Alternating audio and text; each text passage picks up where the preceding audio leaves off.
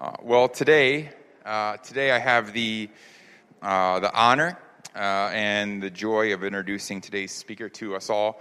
Uh, Levi Miller is the pastoral assistant, assistant at Handong International Church in Pohang. Um, he also serves as a Bible teacher and chaplain uh, at Handong International School.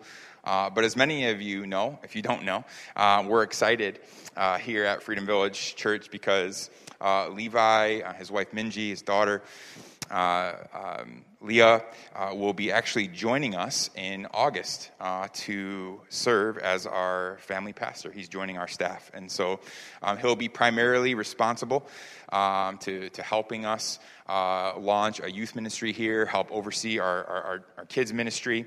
Um, he'll likely have his hands in some of our missions work, both overseas and locally.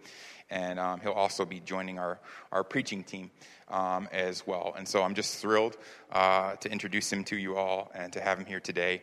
Um, to, for you to meet him uh, for the very first time. And so, um, Levi, why don't you come up on the stage? Let's give him a warm welcome. Um, thank him for coming here today.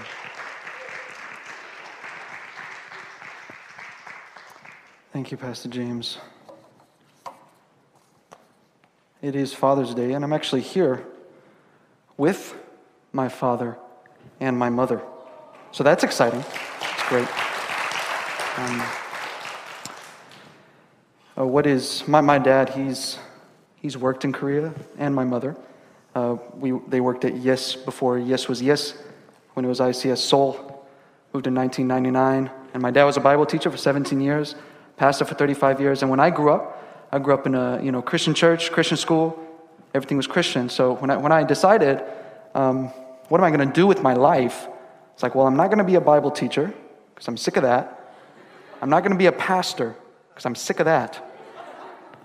And then I went to Moody Bible Institute, became a Bible teacher, and now I'm going to be a pastor. So thank you, Lord. But I am so happy and um, happy, privileged uh, to have grown up in that household uh, with that kind of wisdom and insight daily. Um, today we're in Proverbs chapter 30, verses 7 through 9. Proverbs chapter 30, verses 7 through 9. And if we could read that one more time, put it up on the screen. Proverbs chapter 30, verses 7 through 9.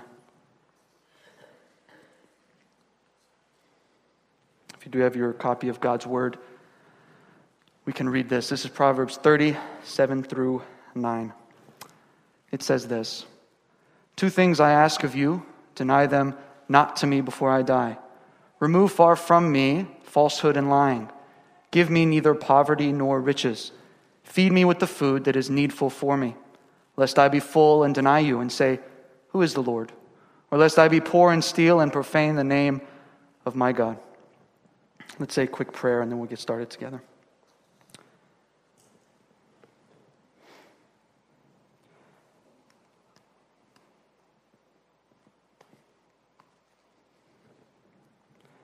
Father, may the words of my mouth and the meditations of all our hearts be acceptable and pleasing in your sight. Pray all these things in Jesus' name. Amen. How should we pray as we seek after godliness? As we seek to live godly lives, what should our prayer lives look like? Um, and specifically here in the book of Proverbs, as Pastor James mentioned last year, how do we live wisely in God's world? And as we do that, how do we pray? Um, and and that, that's sort of the outline of today's passage. Uh, this dude named Agur, um, if I ever have a son one day, that will not be the top of the list the names I choose for my son. Um, but alas, that is the name of the title, that is the name of the person that this chapter is attributed to. Um, his name's Agur. And there are two, what's going to form our outline is basically the, the posture of a godly prayer, a posture of a wise prayer seeking godliness, and the content of a wise prayer seeking godliness. The posture and the content of a wise prayer seeking godliness. As we pursue godly lives, how should we pray. And today we look at a wise prayer of a weak man. A wise prayer of a weak man, someone who understands his own limitations and therefore prays accordingly. He understands his own weakness, his own limitations, and prays accordingly. The wise prayer of a weak man. And he prays for two things. And what instantly comes to my mind when I hear that is if I could pray for only two things, what would they be? Um, what's at the top of your list of your most urgent prayers to God? Because today we get, we get a look at somebody who prays for two things. He's considering his whole life and he says, God, two things. And what would be on your list if you were to pray for just two things? Uh, would it be a raise? Um, would it be a good spouse or a good life, wealth, health? What would be on the top of your list? And today, uh, Agur prays for two things. Uh, first, he prays that God put far from him lies and deception, lies and falsehood. And he also prays um, that God not give him poverty nor riches, um, which I think takes some explanation. Uh, but first, I think we're going to see that if we want to be more like Christ, we should learn to pray more like Agur. And as we seek godliness, how should we pray? Remember, that's the question we're looking to answer today. As we seek godliness, how should we pray? First, who is Agur? Um, if you've never heard the name Agur, it's totally fine. That's because he's not mentioned anywhere else in the Bible except for this chapter. So I feel a little bad because uh, Pastor James uh, spent quite a bit of time explaining Solomon, how he wrote all the, and then the first one, the first sermon in the book of Proverbs is rather an anomaly in the book of Proverbs because Solomon didn't write it. It's this dude named Agur. Um, but that's fine. Who is Agur? Um, we, I've introduced that I'm going to tell you who Agur is, but then tell you we don't know anything about Agur uh, because nothing's mentioned about Agur in the Old Testament. Um, instead, everything we know about who he is is in this chapter. And I think the truth is, the content of our prayers often reveal the character of our hearts. Right? And, and today we get a prayer of somebody with integrity, somebody who understands his own limitations, so we get to learn about who he is based on uh, this chapter here. Um, some scholars say that this is actually Solomon writing with just using a different name. Um, but I, I, don't think that's the case because it also mentions that it also mentions Agur's father, Jakeh, uh, in the introduction. And also, the style is a bit different from other of Solomon's uh, proverbs in the book of Proverbs. So I, I take it that uh, this is a historical character writing Proverbs chapter 30. Uh, the posture and content of a wise prayer seeking godliness. As we seek to live godly lives, how should we pray? How should we pray? So, first, the posture of prayer. The posture of prayer. And there are three principles I, I think that this text points us to. Three principles of prayer that we'll look at briefly. And then we'll look at the content of Agur's prayer. First, Agur prays with humility. Agur prays with humility. He says in verse 7, I ask of you, Lord. He's asking God. He does not come to God assuming that he deserves certain things. We're trying to manipulate God by claiming that he has enough faith, therefore deserves or has earned something from God. He simply asks God.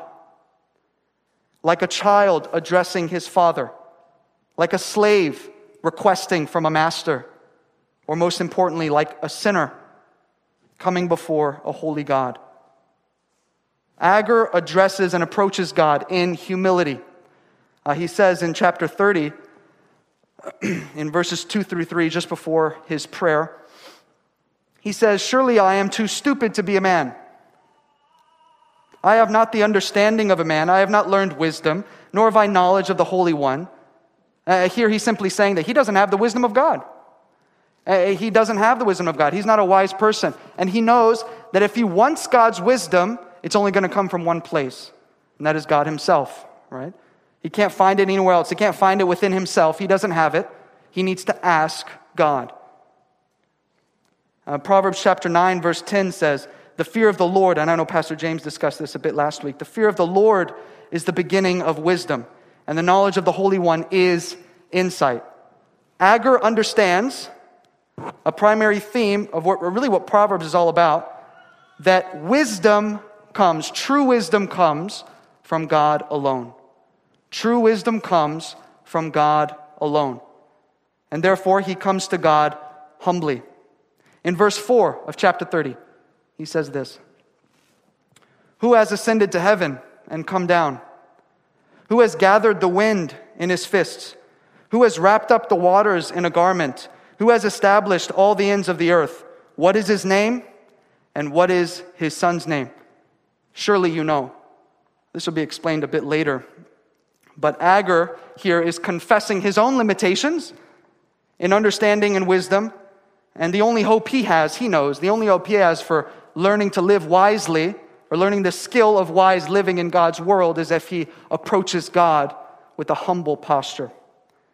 And this is indeed how sinful humanity should pray to a holy God in humble submission to him. So, the first posture of a wise prayer seeking godliness is humility. Uh, the second is perspective. perspective. Agur says in verse 7 Two things I ask of you. Do not refuse me before I die. As Agur thinks about what he needs most in life, he considers his death. As he thinks about what he needs most, he considers his death. He says, Do not refuse me before I die. He doesn't pray for vain, superficial things, but his prayer is heavy with the weight of eternity. Uh, in Psalm chapter 90, verse 12, Psalm 90, verse 12, the psalmist writes, Teach us to number our days that we may gain a heart of wisdom. An aspect of praying wisely is to pray with proper perspective. And Agur understood that someday he would die. It's going to come soon. He knows that uh, death is coming, death is sure, eternity is coming.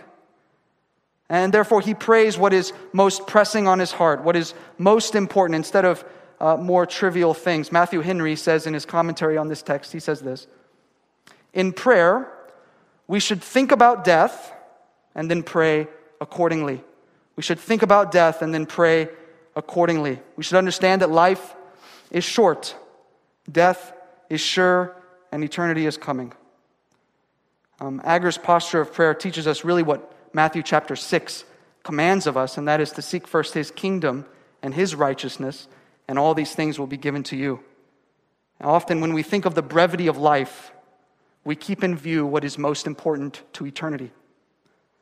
And this was the eternal perspective of Agur as he prays, and we too should pray with eternity in view. Not just thinking of the right now, right here, but instead thinking of our life as a whole. What is most pressing? What is most important? to God. We should pray with proper perspective. Um, so, first, the posture of prayer is to pray with humility. Second is to pray with proper perspective. And thirdly, it's to pray with preparation, to be prepared. Because Agur says here, he says, Two things I ask of you.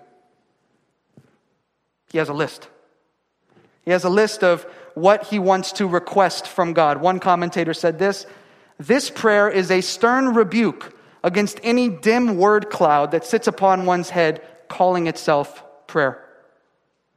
Um, at Moody Bible Institute in Chicago, um, during the basketball preseason, on Saturday mornings, we would uh, go to the gym, and it would be like an open gym time where anybody can come. We'd usually meet the new basketball players that were going to try out for the team, uh, get to know them, and, and we play, we scrimmage. It was a good time every Saturday morning and Monday evening. But on Saturday, one Saturday morning, I was doing um, what every good, responsible college student should be doing on a Saturday morning. I was asleep. And when I woke up from my slumber, looked at my phone, and, and, and, it was buzzing like crazy. People were going crazy. And what had happened was, I looked at my phone, and people said, You need to get to the gym now we are talking to Stephen Curry. If you know anything about basketball, this is about 2014, 2015. He was up and coming, he was a pretty big deal. He said, We are talking to Stephen Curry. Our gym uh, was the largest indoor basketball facilities besides the United Center, which is where the Chicago Bulls play. Therefore, sometimes away teams would come and practice in our gym before they play the Bulls. And at this particular time, the Golden State Warriors had come to our gym to practice, and they didn't close the gym. They left it open for us to work out and whatnot. Um, but anywho, I did what any good basketball fan would do when I see that text message. I fell out of bed, got dressed, sprinted the three blocks to the Solheim Center, and got there just in time to watch the bus drive away. So I missed Stephen Curry, but I started to talk to some of my friends that, that did meet Stephen Curry. And of course, I said, well, What'd you say? You met the Stephen Curry. And they said, Well, I wish we had known he was coming. I would have brought a pen for him to sign something.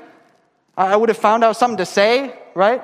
I wasn't ready to, meet Stephen Curry. And we know this is true. We don't go into a job interview without being prepared, without purpose, right? If we're meeting someone significant, uh, we, we come ready with something to say. But how often do we come to the presence of God ill prepared and without purpose? Uh, and here, Agur is ready with two things he has to request from God. And I think it would help our prayer lives as well if we came a bit more prepared. If we came ready with a list of things or reasons why God deserves praise, or, or, or reasons that God deserves our thanksgiving, or maybe certain requests that are most pressing in our heart, if we made a list and, and were prepared, I think it would do nothing but help our times of prayer. Agur was prepared in prayer. So, the three postures of a wise prayer seeking godliness. First, um, we have humility. Then we have, what was the second one? Oh, it's up there perspective. And then we have preparation. Humility, perspective, and preparation. So that's how Agur prays. Now we get to what Agur prays, the content of Agur's prayer.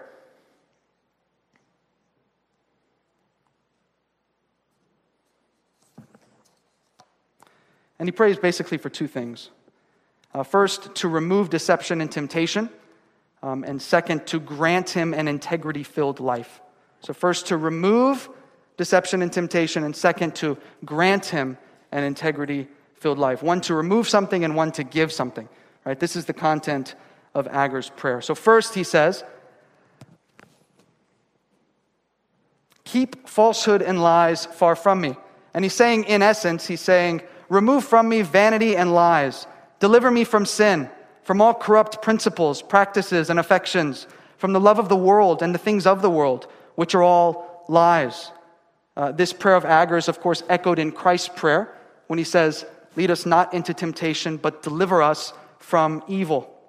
Nothing is more mischievous than sin. Therefore, there is nothing more pressing in your life to pray for than that God put evil and temptation far from you. And, and notice his language. He doesn't say, uh, put it away. He says, put it far from me. So that I can't go get it and it can't come get me. Right? It needs to be far from me. He prays with a sense of urgency about this because he understands his own limitations and his own weakness. Uh, one commentator put it like this Agur desires to have vain thoughts removed from his mind vain words from his mouth, vain actions from his life and conversation, to have his eyes turned from beholding vanity and his feet from walking in it, and his affections taken off from the vain things of the world, the lusts, pleasures, profits, and honors of it, as well as to be kept from all errors of false doctrine, which are lies and hypocrisy. Agur, conscious of his own weakness and proneness to evil, desires that the Lord would not lead him into temptation, but deliver him from all evil. And as we pursue godliness, we should, as Agur did, pray against anything in our lives that might block or persuade us from living godly. Or whatever sin we might be prone to commit. I mean, we're, we're bombarded every day with temptation. How can we not also bombard heaven with our prayers as the temptations come to ask our helper for help? Uh, something else that this text teaches us is that commitment to truth is essential for godly living. Commitment to truth is essential for godly living. He knows that if he wants to live godly, what comes hand in hand is to be committed to godly truth. Committed to godly truth. He says in verses 5 through 6 of chapter 30, he says this Every word of God proves true. Every word of God proves true. He understands the purity and the power of God's word, and that's really consistent in all of Scripture. I mean, you can start uh, in, in chapter 1 of Genesis, where God is creating the creation account, right? Where God looks at nothing, He steps out on nothing, He speaks to nothing, and then something appears, right? The power of God's word. We get to Isaiah chapter 40, where Isaiah writes, under the inspiration of the Holy Spirit, that all flesh is grass, and the desires of the flesh are like the flowers of the field. Those things fade away, but the word of our God endures forever. And then in the book of Hebrews, it says that God's word is like a two edged sword that's sharp enough to, to convict the heart and to convict the soul. And then uh, in the book of 1 Timothy, um, Paul says, I'm in chains, but the word of God is unchained.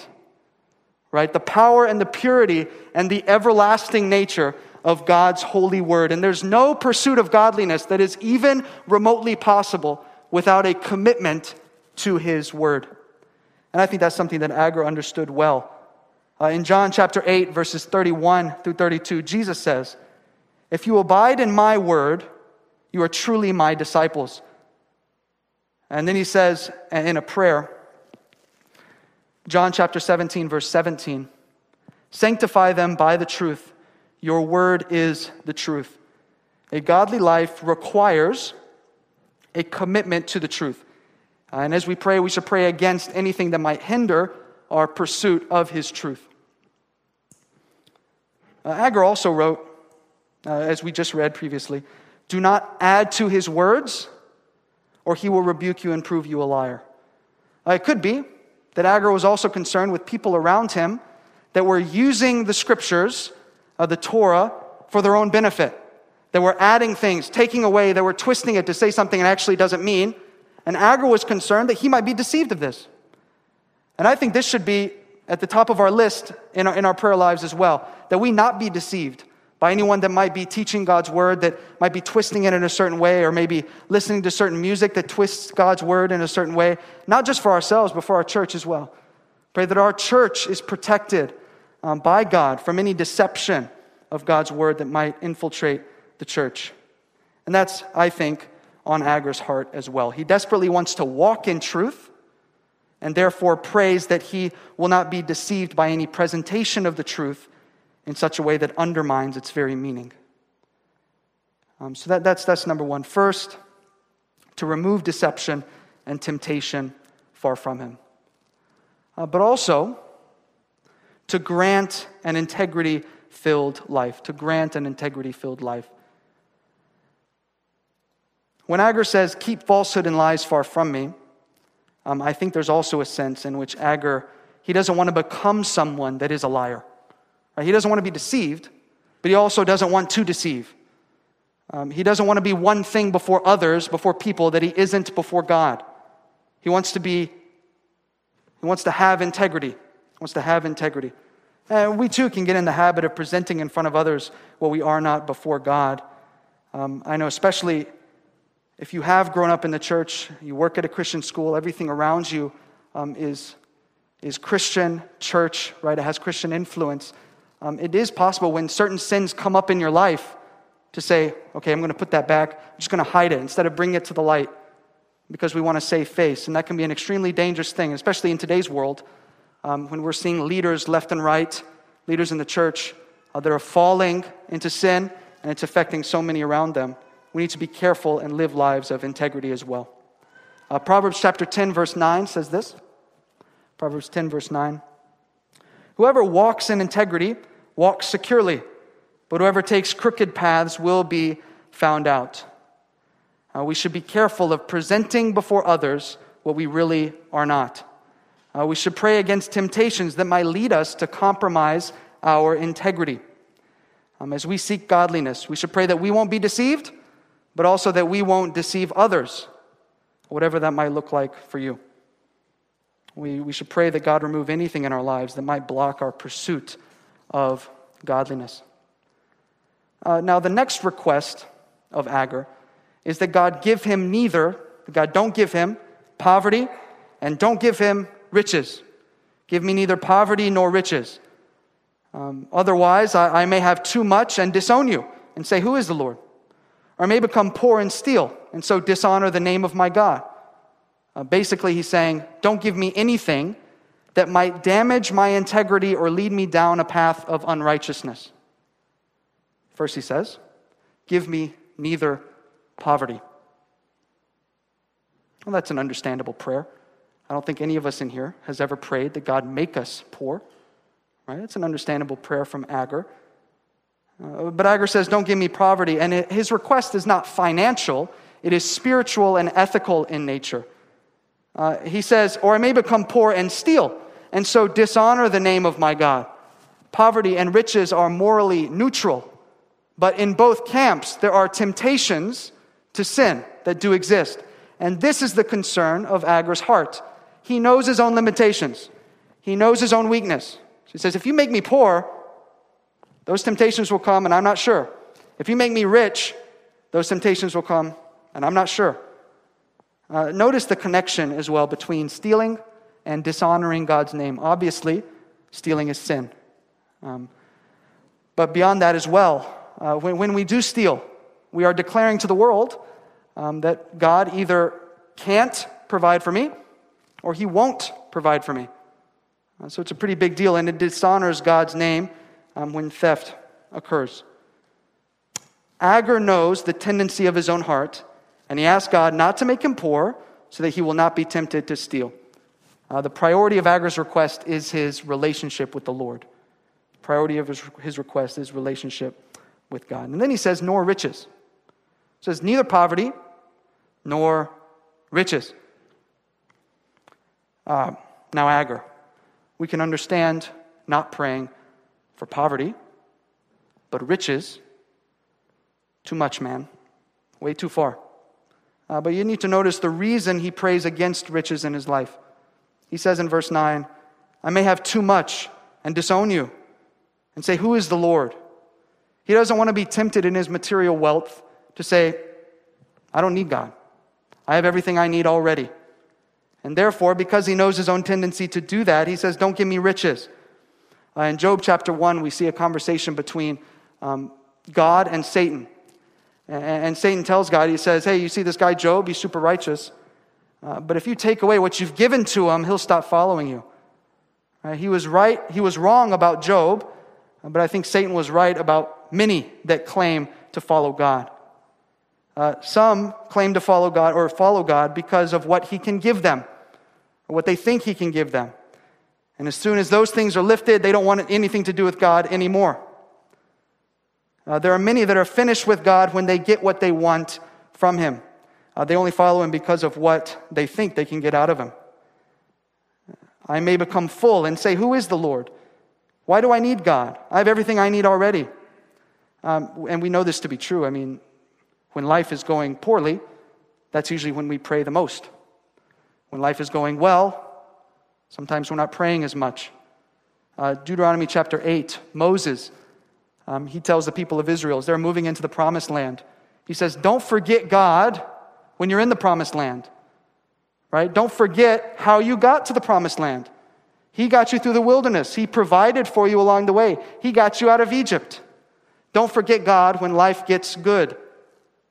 And of course, I think that's, that's, a, that's a call for us as well. When things are going well, we need to not forget that God provides everything that we have, that we have nothing that has not been given graciously to us by our Father. Agur writes, Give me neither poverty nor riches. Uh, D.L. Moody wrote, Getting riches brings cares. Keeping riches brings trouble. Abusing riches brings guilt, and losing riches brings sorrow. And it's a big mistake when we make too much of riches. Uh, it's extremely true. And today in our culture, I think we make way too much of material wealth and material riches, even in the church. Uh, 1 Timothy chapter 6, verse 10 says this For the love of money is a root of all kinds of evils. It is through this craving that some have wandered away from the faith and pierced themselves with many pangs. Yet we're so easily convinced that all we need is more. Uh, my wife and I, and our hearts are bent this way. My, wife, my wife and I were looking, we were looking for apartments. You know, we're scrolling through, and we're looking um, around our price range, right? So we're looking through. But sometimes, as you're looking through, scrolling through, uh, apartments will sneak in there that are way above our price range. You know, they have like five, six bedrooms. Don't know what you do with that. Five, six bedrooms, you know, three bathrooms. Some of them are two stories high. You know, they got like your own private roof.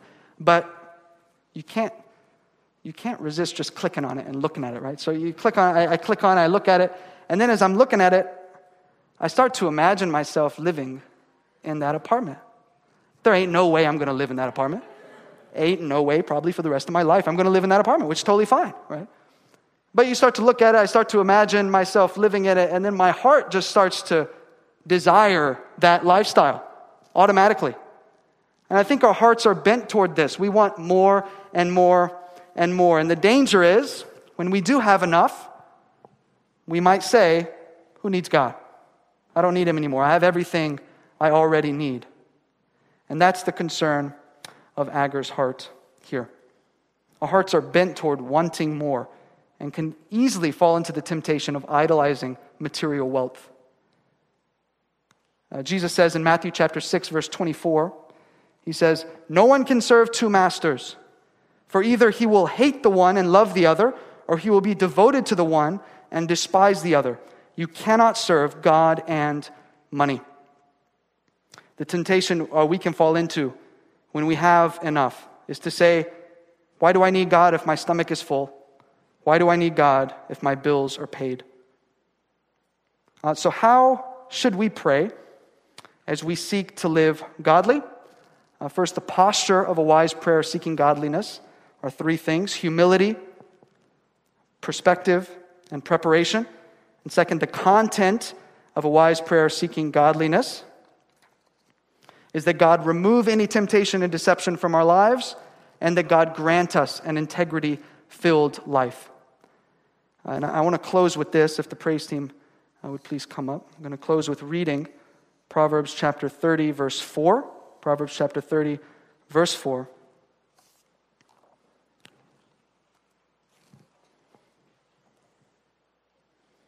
And it says this Who has ascended to heaven and come down?